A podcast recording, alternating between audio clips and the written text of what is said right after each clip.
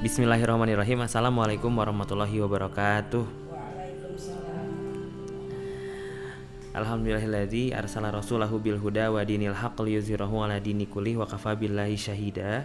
Asyhadu an la ilaha illallah wahdahu la syarikalah wa asyhadu anna Muhammadan abduhu wa rasuluhu la nabiyya wa rasula ba'da.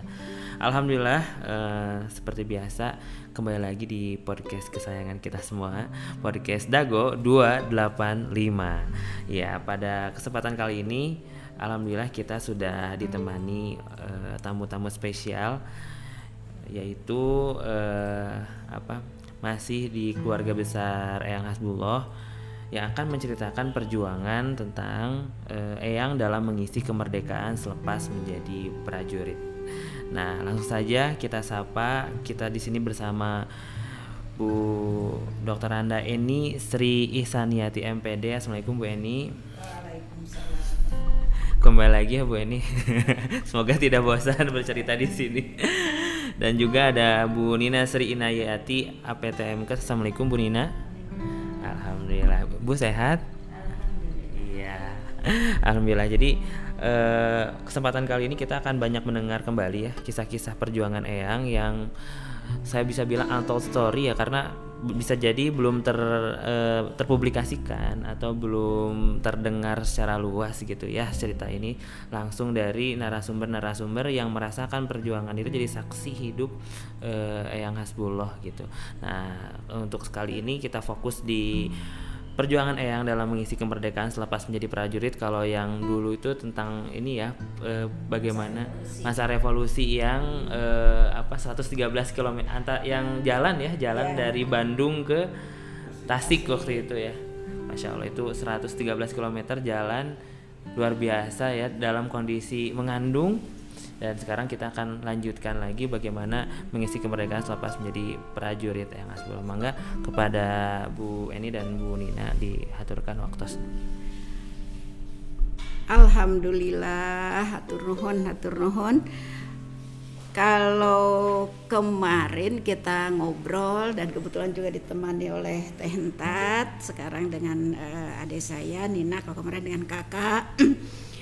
Kalau kemarin itu masalah masa-masa revolusi itu lebih banyak info atau cerita dari Eyang Ma, dari Eyang apa, karena memang kita tidak mengalami. Kalau masalah-masalah uh, setelah apa selepas jadi prajurit itu bukan saja cerita dari apa, dari Ma. Kita mengalami sendiri juga. Saya tuh kebetulan cerita apa waktu mau masuk ke pasca sarjana, sama-sama kuliah itu seangkatan, sejurusan dengan teman seperjuangan apa.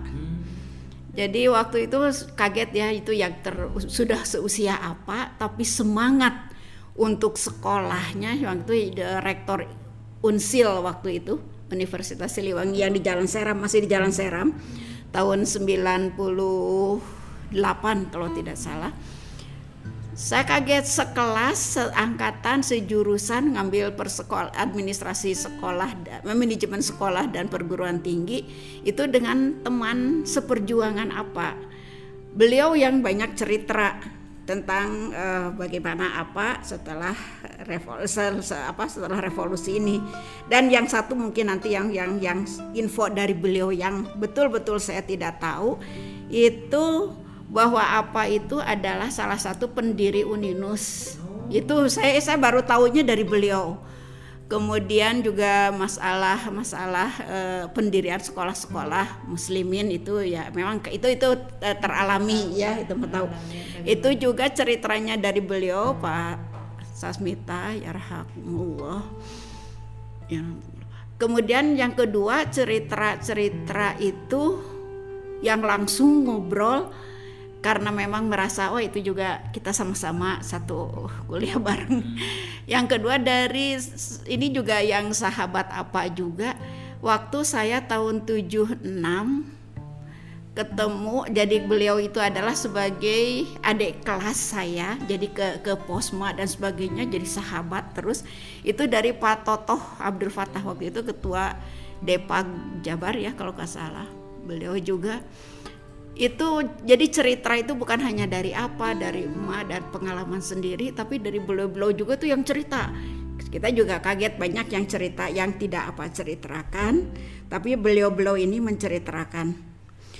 Dan yang spesial untuk Pak Totoh ini juga cucunya juga keajar oleh saya, padahal kita sama-sama. Kemudian eh, anaknya bertemu lagi waktu itu waktu di Senayan dengan Pak Totoh. Jadi memang banyak referensi setelah apa merdeka, apa mengisi kemerdekaan yang kita tidak tahu. Kalau pendirian Unisba, pendirian apa itu eh, P T D I, P T D I ya dulu ya. Itu memang kita pernah mendengar dan mengalami. Tapi kalau yang waktu seperti Uninus, masalah-masalah muslimin yang kesininya, yang non apa muslimin yang lebih dari sepuluh muslimin kesini, memang kita baru tahunya dari beliau-beliau ini. Jadi apa itu tidak berhenti sampai Indonesia memproklamirkan kemerdekaannya sebagai prajurit, karena waktu itu kan negara belum aman sepenuhnya, sehingga ya nikah juga kan setelah e, merdeka, tapi tetap statusnya adalah sebagai prajurit. Setelah betul-betul aman ini prajurit ini dari kesatuan-kesatuannya itu eh, apa memang ditawari bergabung di Tentara Republik Indonesia, tapi apa memang tidak mau. Kemudian jabatan yang lain juga tidak mau, apa tetap bismillah akan terjun ke dunia pendidikan. Karena negara sudah merdeka, yang dinanti itu adalah mempersiapkan generasi muda yang aliman, solihan, mujahidan, agar rahmat dan berkah Allah Subhanahu wa taala senantiasa tercurah kepada rakyat dan bangsa Indonesia. Jadi itu apa eh, yang yang apa inginkan setelah apa betul-betul melepas dari prajurit. Eh, tapi itu juga ada hubungannya dengan latar belakang pendirian Laskar Hizbullah. Hizbullah. Waktu itu kalau saya eh, waktu itu apa ngadongeng mm-hmm. dah dulu di berdirinya Laskar Hizbullah itu panggilan para santri untuk menguatkan uh, melawan sekutu yang mengambil alih itu. Jadi seolah-olah tugas Hizbullah saat itu keprajuritannya ketika sudah selesai ya harus kembali lagi ke dasar perjuangan yeah. awal santri yeah. pendidikan, pendidikan gitu ya. Itu yang apa saya yeah. bilang uh, salah satunya kenapa nggak dilanjut. Udah beres tugas nage sebagai yeah. Hizbullah gitu ini. Iya. Yeah.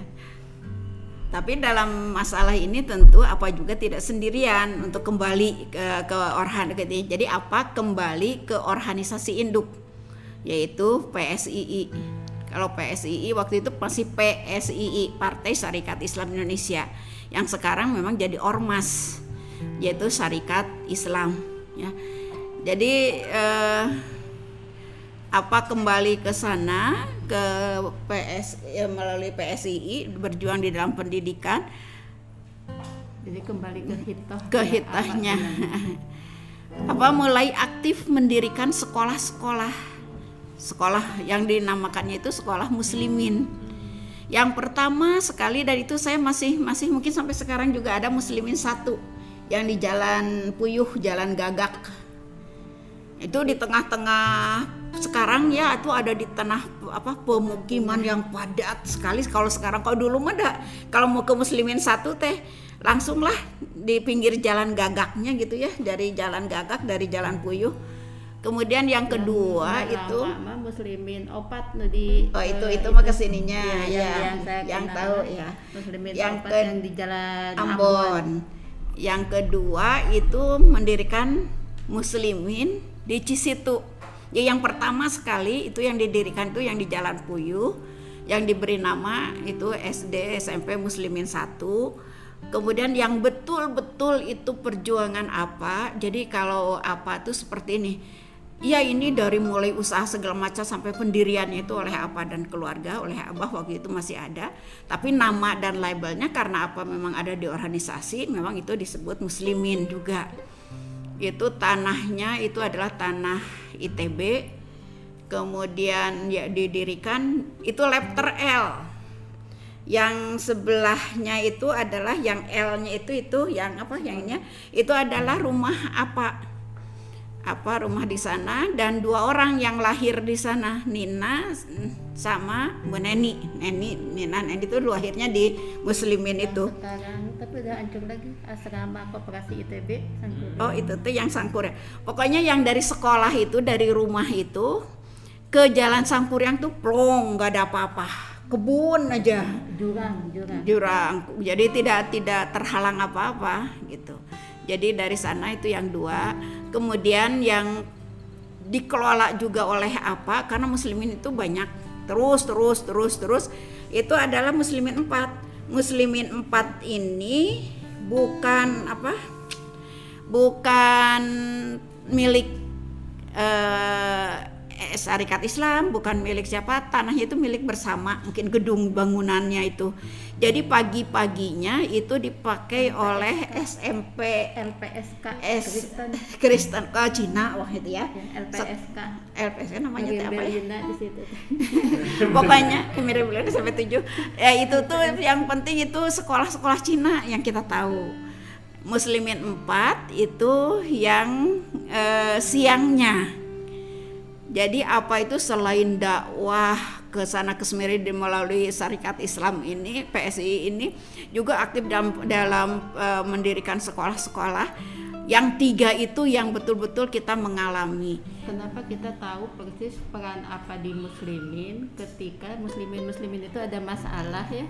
Orang-orang tuh mengadu ke sesepuh ini harusnya yeah. yang uh, nah. satu-satunya katanya gitu yeah. yang bisa menengahi, yang, menengahi yang bisa semuanya. Harusnya mah apa bisa mengambil alih gitu yeah. ya waktu itu, tapi enggak mau. Nah, jadi waktu itu Muslimin empat dan Muslimin empat dan Muslimin dua bukan ya Muslimin yang Cisitu itu kalau kita mengatakannya Muslimin Cisitu itu uh, selain dipakai untuk sekolah, saya yang saya ceritakan waktu kemarin sekolah di situ dulu sampai kelas uh, dua, kelas tiga.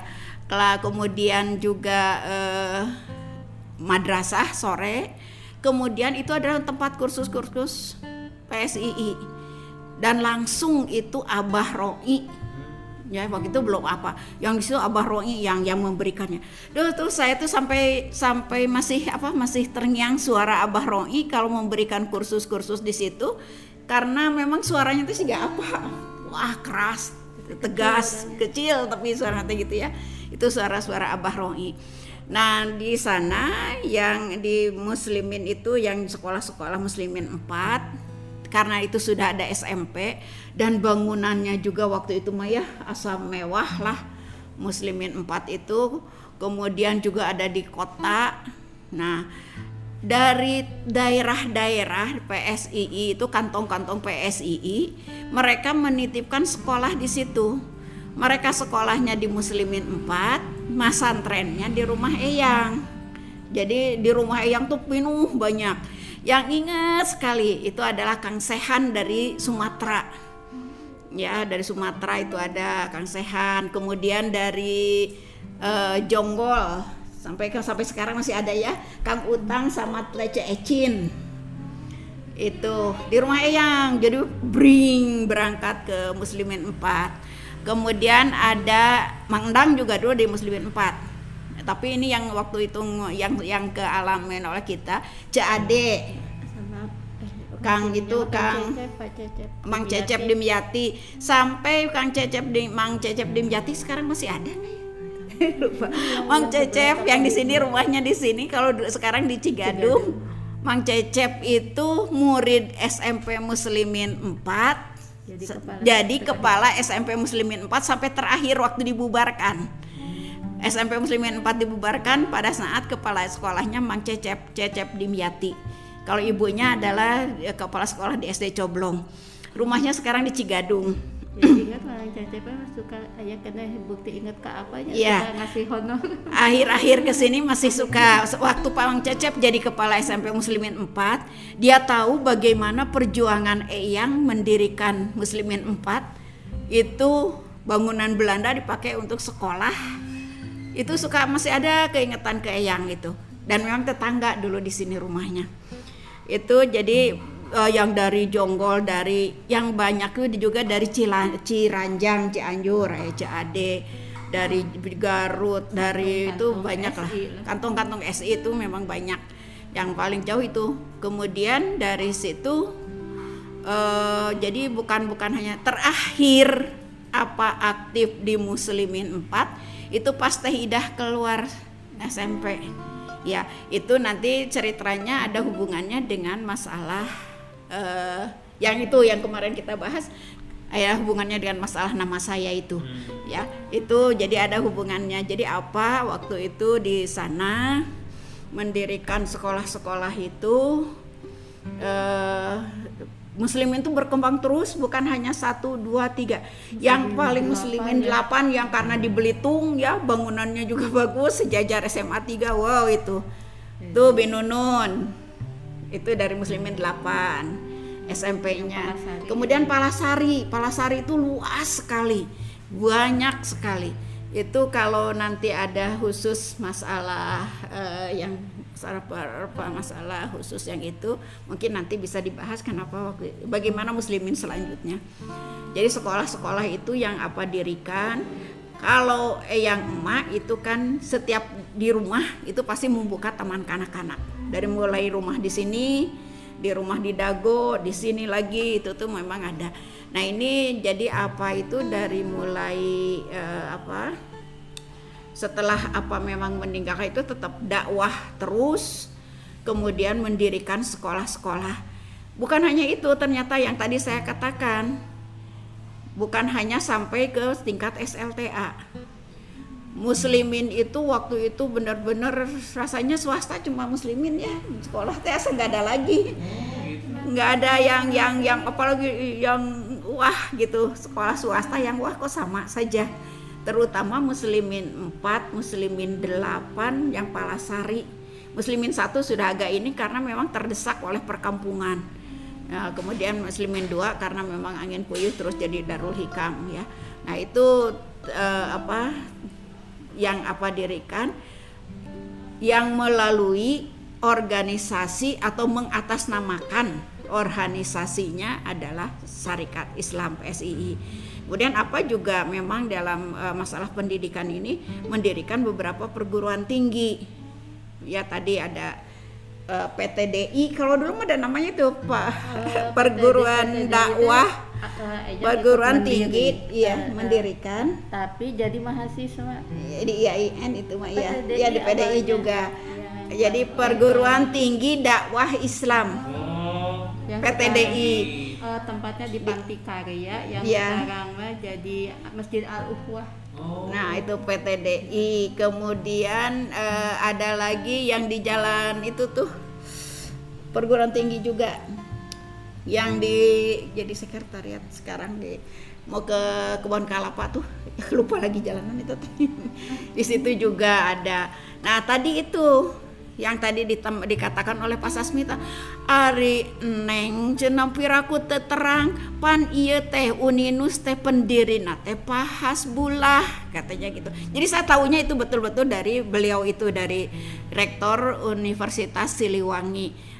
Uh, almarhum Pak Sasmita itu sahabat saya waktu itu padahal itu betul-betul ya mahasiswa paling tua aduh itu semangatnya untuk meng, uh, mengambil pas, waktu di pasca sarjana tapi beliau tidak sampai akhir karena beliau keburu pas mau ujian beliau uh, pusing dan waktu itu langsung dipanggil oleh Allah Subhanahu wa taala. Tapi pada waktu pertamanya itu beliau cerita bahwa ini adalah gabungan katanya beberapa perguruan tinggi yang ada salah satunya yaitu adalah yang dipegang oleh A P A mendirikan Universitas Islam Nusantara Dan yang uh, sampai sekarang kan itu yang memegangnya ketua yayasan masih orang Sarikat Islam, yang Bapak hmm. Kolonel, siapa tuh bapaknya Yudi, sama Pak hmm. yang mantan rektor uh, ini, direktur U P I I K I P waktu itu. Nah itu mungkin perjuangan perjuangan apa dalam mengisi uh, kemerdekaan melalui dunia pendidikan. Nah sampai kapan apa mengelola muslimin dan sebagainya itu ada hubungannya dengan masalah perpolitik, apa masalah politik, masalah masalah yang di partai itu. Jadi eh, memang tidak bisa kita lepaskan cerita-cerita apa di dalam mengelola pendidikan, membangun pendidikan-pendidikan di muslimin dengan cerita masalah eh, perpolitikan. Apakah memang mau langsung atau mau sampai di situ dulu? Jadi memang eh, sekolah-sekolah muslimin itu kalau bubarnya itu sekitar tahun dua ribu ya, sembilan sembilan lima. Waktu itu sampai S P G terakhir itu muslimin, tapi kalau apa tidak sampai selesai muslimin itu, apa sampai betul-betul waktu itu membangun sampai betul-betul jaya itu tahun seribu sembilan ratus enam puluh tujuh Tehidah masuk ke S M A, tapi eh, S M P juga kita masih bersaing dengan S M P-S M P muslimin yeah. itu tahun tujuh puluhan yeah. tuh. Iya. Yeah. Aktif secara langsungnya apa sampai tahun itu. Karena apa? Kita lanjutkan saja mungkin ini ceritanya setelah uh, ini ini langsungnya ke ini waktu itu tahun sembilan belas lima dua lima dua lima tiga tahun sembilan belas lima tiga itu ada kongres di Solo. Nah, P S I I sebagai wadah perjuangan apa? Waktu itu sudah mulai ada hal-hal yang memang ya namanya di organisasi, organisasinya sudah mulai ada diperhitungkan, ada yang jadi menteri, ada juga yang mewakili di D P R. Kemudian mulailah rongrongan dari sana sini dan juga penyelusup-penyelusup seperti masalah faham-faham komunis.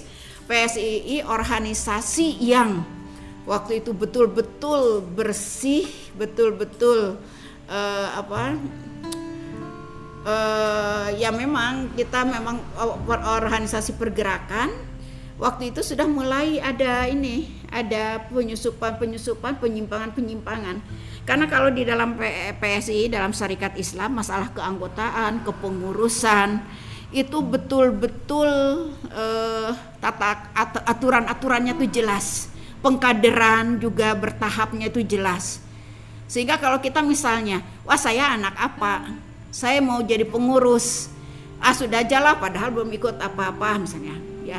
Itu sudah jalah ditarik ditarik kan bisa aja yang seperti itu. Di P S I I memang tidak seperti itu, itu jenjang-jenjangnya itu ada ya, sehingga memang uh, waktu itu juga saya kenapa harus di, diikutkan ke training dari bawah sampai terus gitu ya di S I oleh apa, karena memang apa mungkin ingin juga ada yang masuk karena kita tidak bisa. Nah tapi pada waktu itu sudah mulai ada pelanggaran-pelanggaran terhadap aturan itu.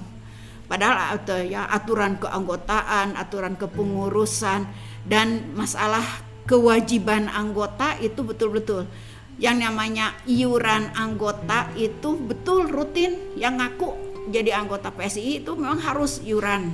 Itu tuh itu tuh disiplinnya tuh bagus gitu ya. Padahal waktu itu.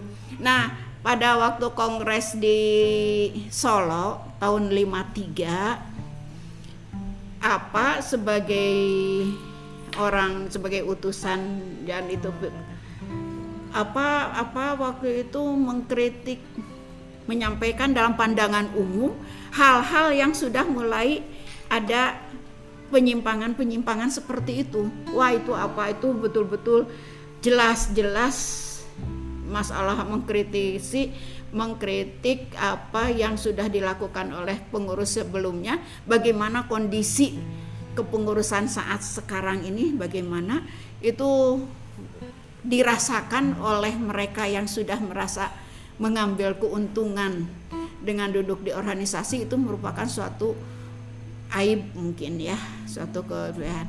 Nah itu puncaknya mah. Nah, ya. Jadi tahun lima tiga itu puncaknya mah ada yang apa ongkoh kenapa kata kita teh uh, apa sekuat-kuatnya sebersih-bersih ya. Tauhid. Ya. Tapi kenapa gitu ya? Kata apa itu sekarang ada mulai jilbab di Bararuka yang sudah duduk sama apa langsung top, istri tokoh di situ yang nggak pakai jilbab yang, itu yang yang yang, yang itu juga kemudian juga masalah ini masa ini karena anaknya atau saudaranya ini jadikan pengurus padahal tidak mengikuti dia tidak dikadarkan. Nah kemudian yang banyaklah yang hal yang seperti itu. Itu nama nggak nyampe tapi yang nyampe mah itu apa kayak singapodium ya kalau, kalau udah bicara di gitu kalau yeah. bicara di atas podium dibilangnya juga singapodium dari dari Jawa Barat. Iya. Yeah. Yeah. Nah itu tunjuk-nunjuk tunjuk istri, juga istri tokoh gitu. Yang jilbabnya disampaikan. Ya antara itu kan itu demo sekali gitu dalam acara-acara yang seperti ini mereka datang gitu terus ada penyambutan yang memang ah, tidak biasanya seperti hal-hal yang seperti itu sama apa dikritisi apa dalam pandangan umum tuh terus langsung membicarakan mengkritisi segala ke penyimpangan-penyimpangan yang ada di Sarikat Islam waktu itu. Nah itu dan waktu itu apa sedang hamil Teheti.